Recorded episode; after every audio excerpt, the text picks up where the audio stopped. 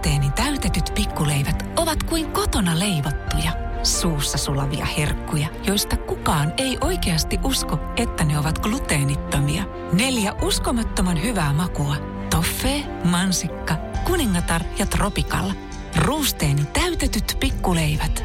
Pientä hyvää elämään. Leipomo Ruusteen. Maku vie mukana.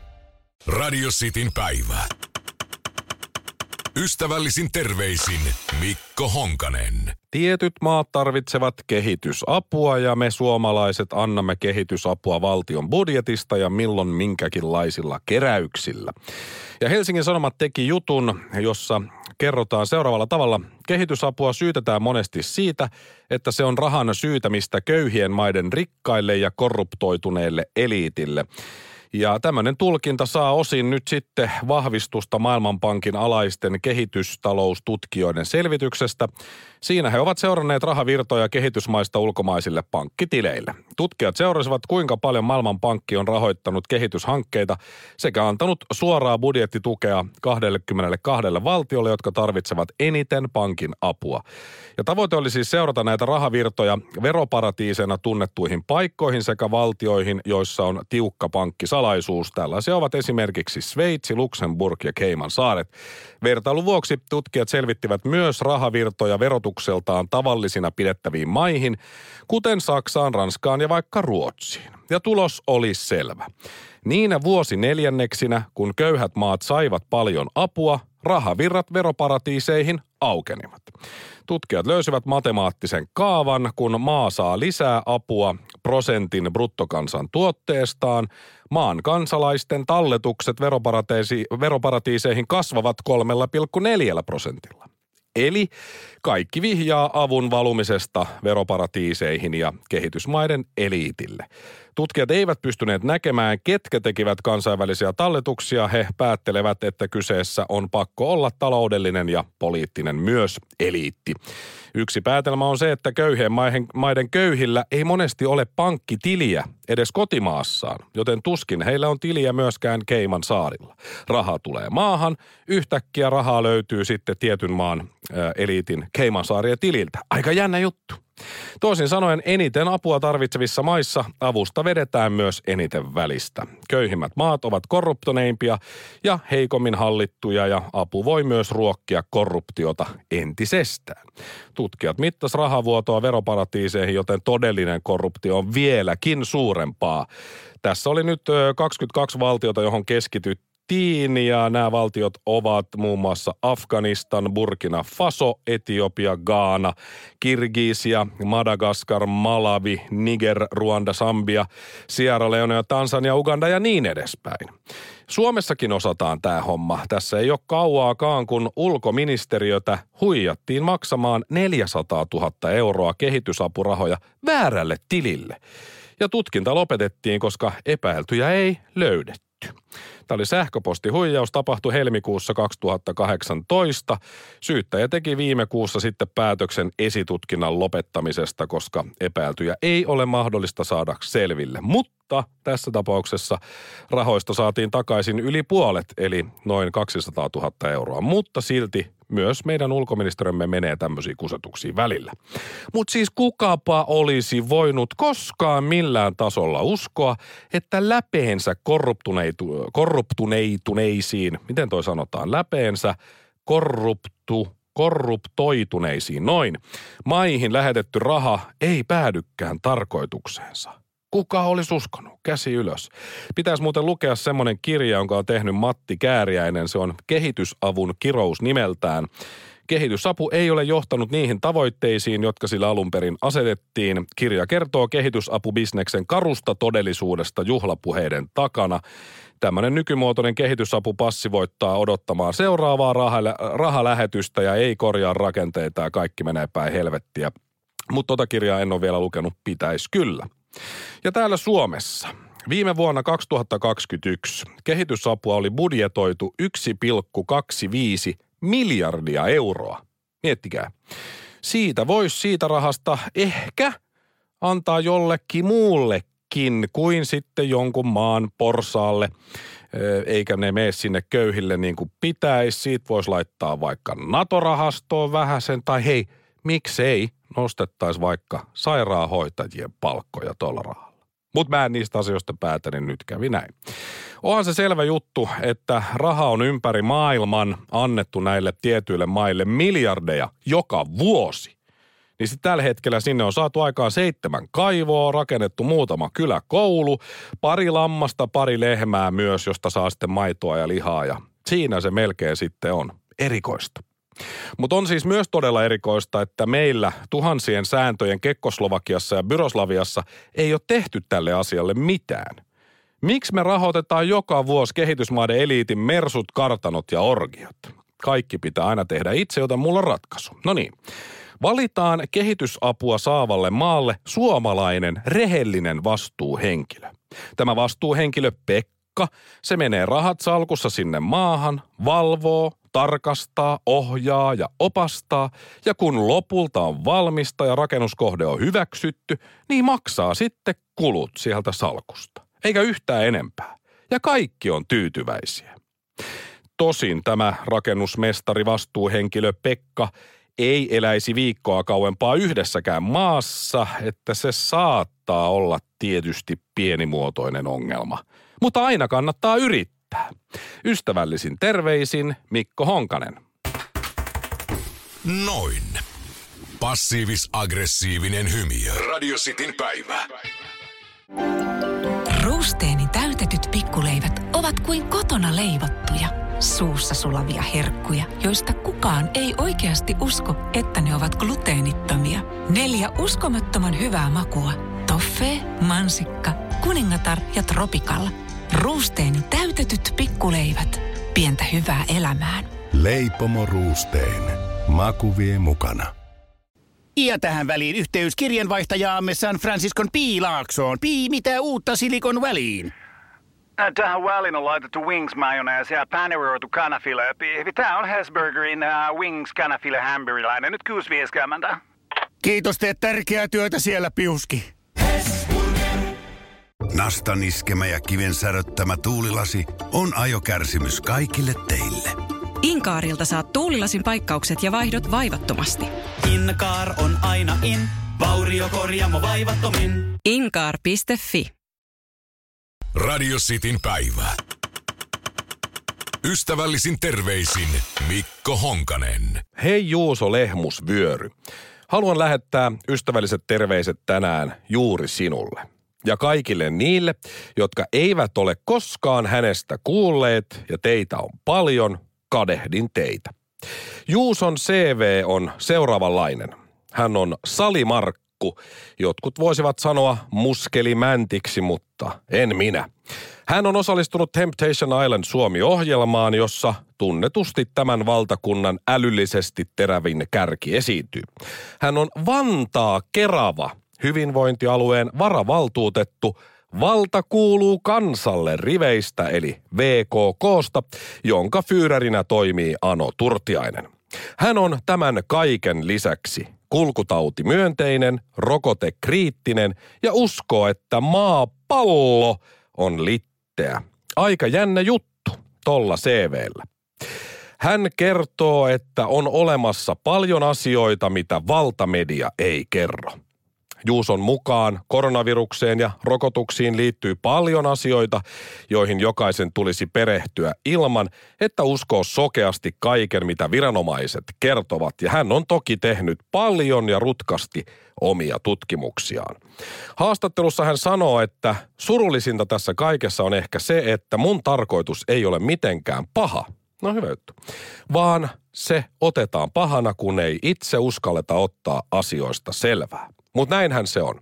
Mukavampi on elää illuusiossa, kun kohdata epämukava todellisuus. Mulle annettiin vaihtoehto. Valita toksinen suhde vai jatkaa näiden puhumista somessa, mä en vaan voi olla hiljaa. Tämä voi olla monen mielestä kusipäistä ja itsekästä. Jos olet sitä mieltä, niin fine ole, mutta älä tule sitä mulle kertomaan. Lehmusvyöry niputtaa. Eli hänelle tuli avioero ilmeisesti rivien välistä luin, että vähän siitä syystä, että hän somessa vauhkoaa. Ja hänen, hän täytyy tietysti kertoa messiaan, roolistaan, jotain mitä kukaan muu kuin hän ei tiedä. Ja siis hän haluaa kertoa kaikille ja tuputtaa sitä, mitä mieltä hän on, mutta hänelle ei tarvitse tulla sanomaan, mitä mieltä itse on. Asia kunnossa. No tämä Temptation Island tähti, joka on myös VKK-varavaltuutettu, hänellä on aika kova meininki somessa. No Twitterissä häntä ei kukaan seuraa, mutta eh, Instagramissa jonkun verran kuitenkin. Ja Instagramiin hän muka, äh, on muun muassa laittanut, että, että tuota maapallo on litteä. Eh, Miksi NASA valehtelisi, että nimenomaan just on NASA kaikista, että maapallo on pyöreä? No siksi Juuson mielestä, että kun NASA saa joka vuosi miljardeja dollareita, niin siitä syystä NASA on valehdellut koko maailmalle, että maapallo on pyöreä vuodesta 1958 asti.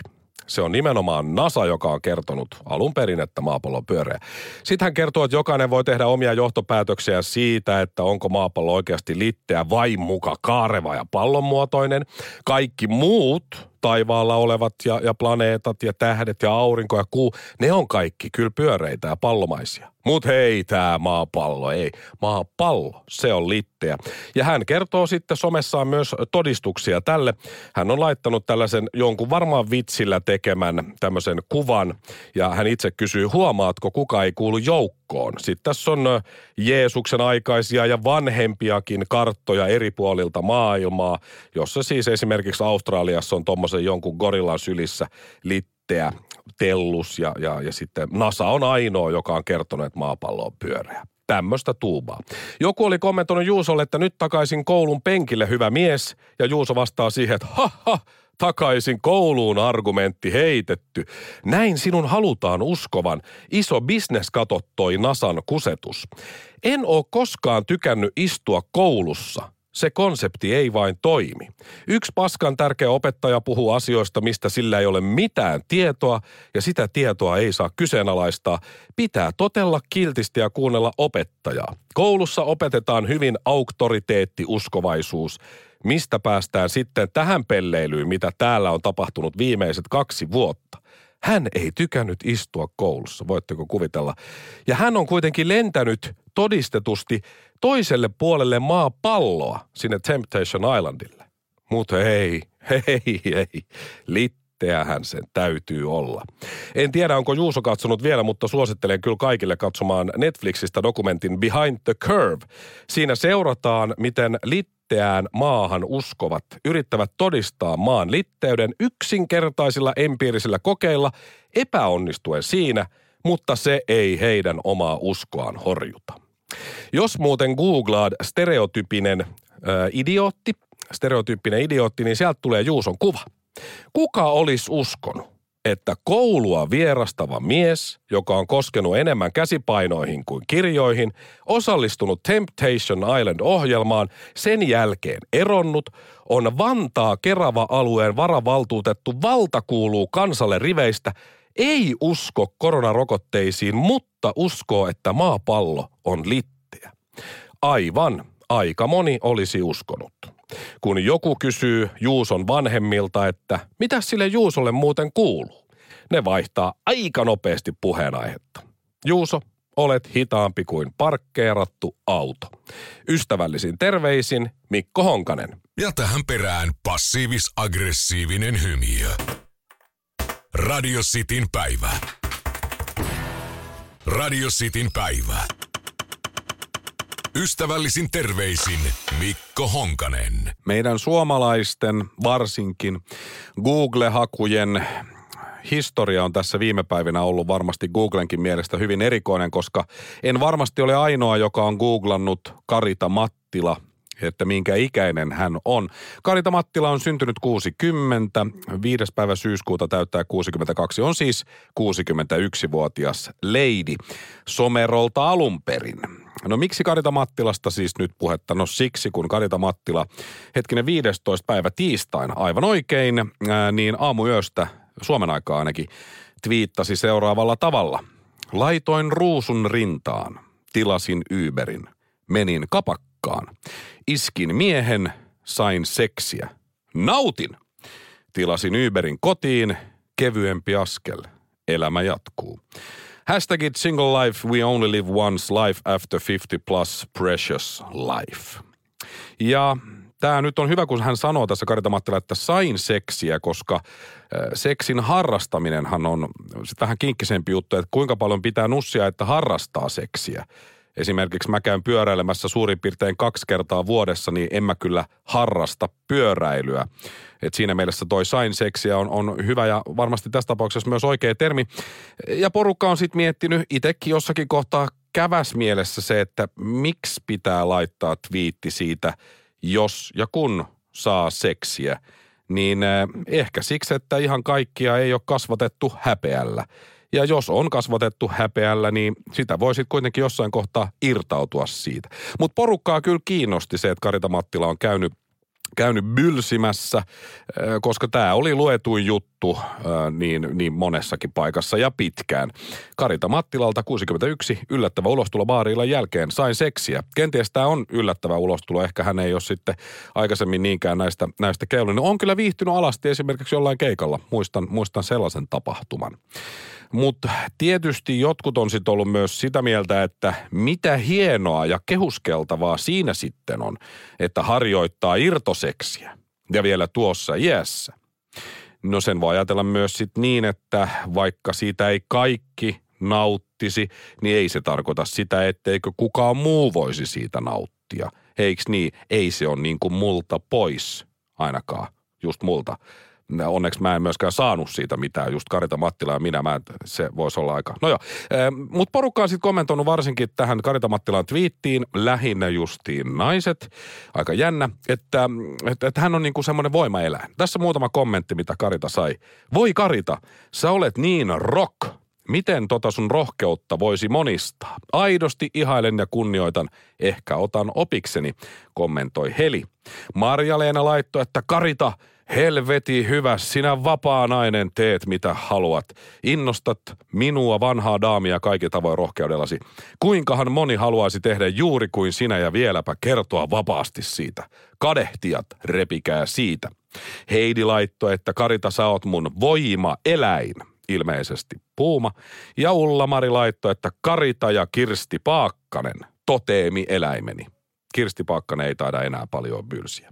Mutta otetaanpa semmoinen kulma, että mitä jos mies, suurin piirtein samoissa ikäluokissa suomalainen olisi laittanut samaa, että jos vaikka Danny olisi laittanut samanlaisen twiitin, niin olisiko sinne miehet mennyt kommentoimaan sitten, että hyvä tiikeri perkele ja iso D, anto sitä iso D, sä oot Danny, sä oot mut toteemi eläin perkele. No ei olisi. Kaikki olisi vaan kysynyt, että monta Viagraa meni Danny ja että tuliko lopulta vaan sellainen pöllähdys, kuivaa ainetta, möreä murahdus ja välitön uni. Naiset olisi tuskin kommentoinut Danin saavutusta hehkuttamalla – Ehkä jotkut olisi, mutta tuskin kovin moni. Tai otetaan tuossa suurin piirtein sama ikäluokkaa kuin Karita, vähän nuorempi. Andy McCoy, Hulkon Antti, 59 vuotta. Jos Andy olisi tehnyt saman kuin Karita Mattila, niin show olisi ollut kyllä hieman erilainen, uskalla väittää. Ja itse asiassa Andy varmaan tekeekin vastaavaa, mutta herrasmiehenä ei kerro enää. Aikanaan kyllä kertoo vähän liikaakin. Mutta silti se, että Karita Mattila saa seksiä, se ei ole multa pois. Se kertoi siitä somessa. No mitä sitten? Se harrasti yhdeillä seksiä jonkun ajan. Mitä sitten?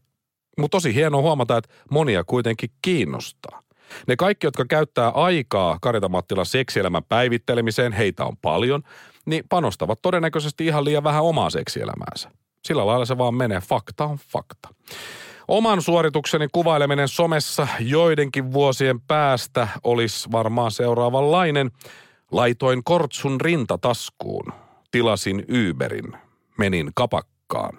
Yritin vongata naista. Ei onnistunut. Join lisää yksin. Nautin! Tilasin Uberin kotiin, otin itseni rajusti. Kevyempi askel, elämä jatkuu. Hashtag taas kävi näin, hashtag hiljaisten runkkaajien kerho. Ystävällisin terveisin Mikko Honkanen. Mä laitan tähän loppuun passiivis-aggressiivisen hymiön. Radio Cityn päivä. Radio Cityn päivä. Ystävällisin terveisin Mikko Honkanen. Venäläiset osaavat kertoa, että meillä on vaan ihan tällainen tavallinen sotaharjoitus menossa tuossa Ukrainan rajalla, että ei mitään hätää tässä. Mutta tämä Ukrainan kriisi, se on nyt kärjistynyt lähelle kiehumispistettä, ellei jonkun verran höyryä ole jo päästelty ulos, kun Itä-Ukrainan separatisti alueilla raportoitiin torstaina sotatoimista.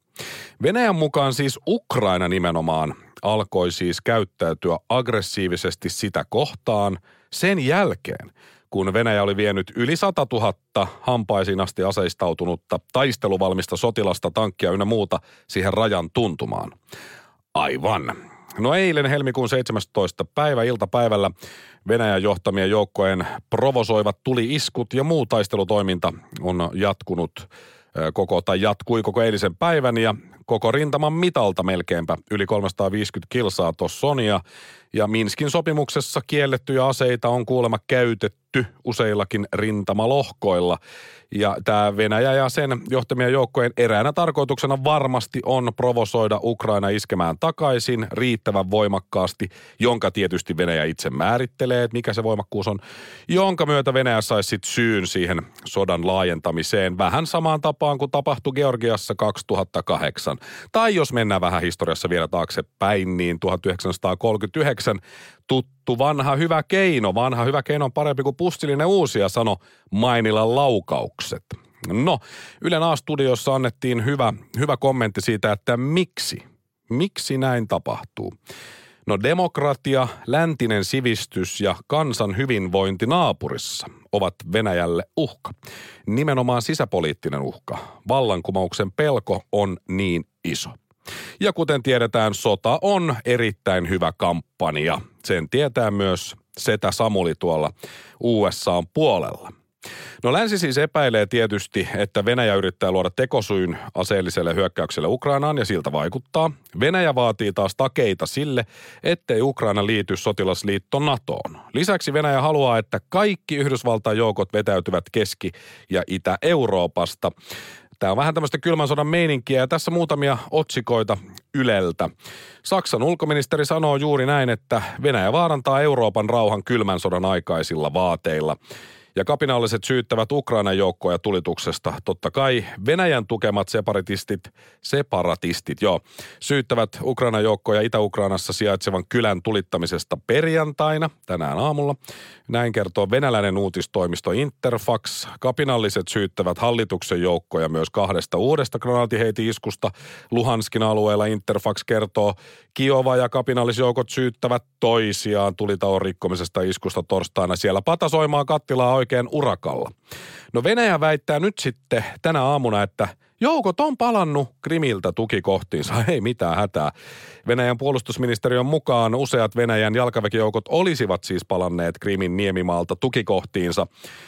Sama venäläinen uutistoimisto Interfax kertoo, puolustusministeriön mukaan joukot ovat saaneet harjoituksensa, harjoituksensa päätökseen. Venäjä sanoi myös tiistaina, että se vetää joukkoja sieltä Ukrainan rajan läheisyydestä ja Ukraina ja Länsimaat Yhdysvaltojen johdolla kuitenkin kertoo, ettei mitään todisteita siitä joukkojen vetämisestä ole. Se voi sanoa toista ja tehdä täysin toista. Ja sitten oli tämmöinen päiväkoti-isku, granaatti-isku. Päiväkodissa työskentelevä nainen kertoi uutistoimisto AFPlle kokemuksistaan, kun granaatit iskeytyivät paikalliseen päiväkotiin tuolla Itä-Ukrainassa. Eh, siellä iskeytyi granaatti niin kovaa, että tämä nainen lensi ovea päin esimerkiksi ja sen jälkeen hänen korvansa soivat. Granaatit räjäyttivät suuren aukon kaksikerroksisen rakennuksen seinään. Päiväkodissa on hoidossa 20 lasta ja siellä työskentelee 18 työntekijää. Kun räjähdys tapahtui, juoksivat lapset ja työntekijät suojaan rakennuksen pohjakerrokseen. Kukaan ei saanut onneksi vakavia vammoja. Kun isku tapahtui, lapset olivat syömässä aamiaista ja granaatti osui liikuntasaliin, että jos aamiaisen jälkeen, kun oli tarkoitus mennä sinne liikuntatunnille, niin jos tämä olisi ollut 15 minuuttia myöhemmin, niin tilanne olisi ollut katastrofaalinen, kerrotaan. Ja kuten Jari Tervosen sanoi, niin Vladimir Putinin saappaan nuolijat ovat ampuneet tykillä reijän uhkaavasti käyttäytyneen ukrainalaisen päiväkodin seinään. Ilmeisesti nämä uhkaavasti käyttäytyneet ukrainalaiset päiväkotilapset ovat juuri se suurin uhka Venäjän turvallisuudelle. Päiväkoti on myös Radio Cityn saamien tietojen mukaan hakenut Naton jäsenyyttä, joten ei ihme siinä mielessä. Mutta eniten mua ihmetyttää tämä ajankohta. Miksi Putin ja Venäjä aloittaa tämän sekoilunsa todella juuri nyt? Eikö ne tiedä, että Venäjä pelaa tänään Ruotsia vastaan finaalipaikasta olympialaisissa jääkiekossa? Ja jos Venäjä pääsee finaaliin, niin se pelataan sitten sunnuntaina 10 yli 6 Suomen aikaa. Luulis, että kiinnostaa. Eikö ai niin joo? Eihän siellä tänään mikään Venäjä pelaa. Siellähän pelaa Venäjän olympiakomitean joukkue. Venäjä on onnistunut ryssimään senkin, että Venäjä ei saa edustaa edes olympialaisissa. Homma toimii kuin se kuuluisa venäläinen perseen suristin. Ei surise eikä mahdu perseeseen. Ystävällisin terveisin Mikko Honkanen. Noin. Passiivis-aggressiivinen hymy. Radio Cityn päivä. Ruusteeni täytetyt pikkuleivät ovat kuin kotona leivottuja, suussa sulavia herkkuja, joista kukaan ei oikeasti usko, että ne ovat gluteenittomia. Neljä uskomattoman hyvää makua. Toffee, mansikka, kuningatar ja tropikalla. Ruusteeni täytetyt pikkuleivät. Pientä hyvää elämään. Leipomo Ruusteen. Maku vie mukana. Ja tähän väliin yhteys kirjanvaihtajaamme San Franciscon Piilaaksoon. Pii, mitä uutta Silikon väliin? Ä, Tähän väliin on laitettu wings mayonnaise ja paneroitu kanafila. Tämä on Hesburgerin uh, wings kanafila hamburilainen. Nyt 6.50. Kiitos, teet tärkeää työtä siellä, Piuski. S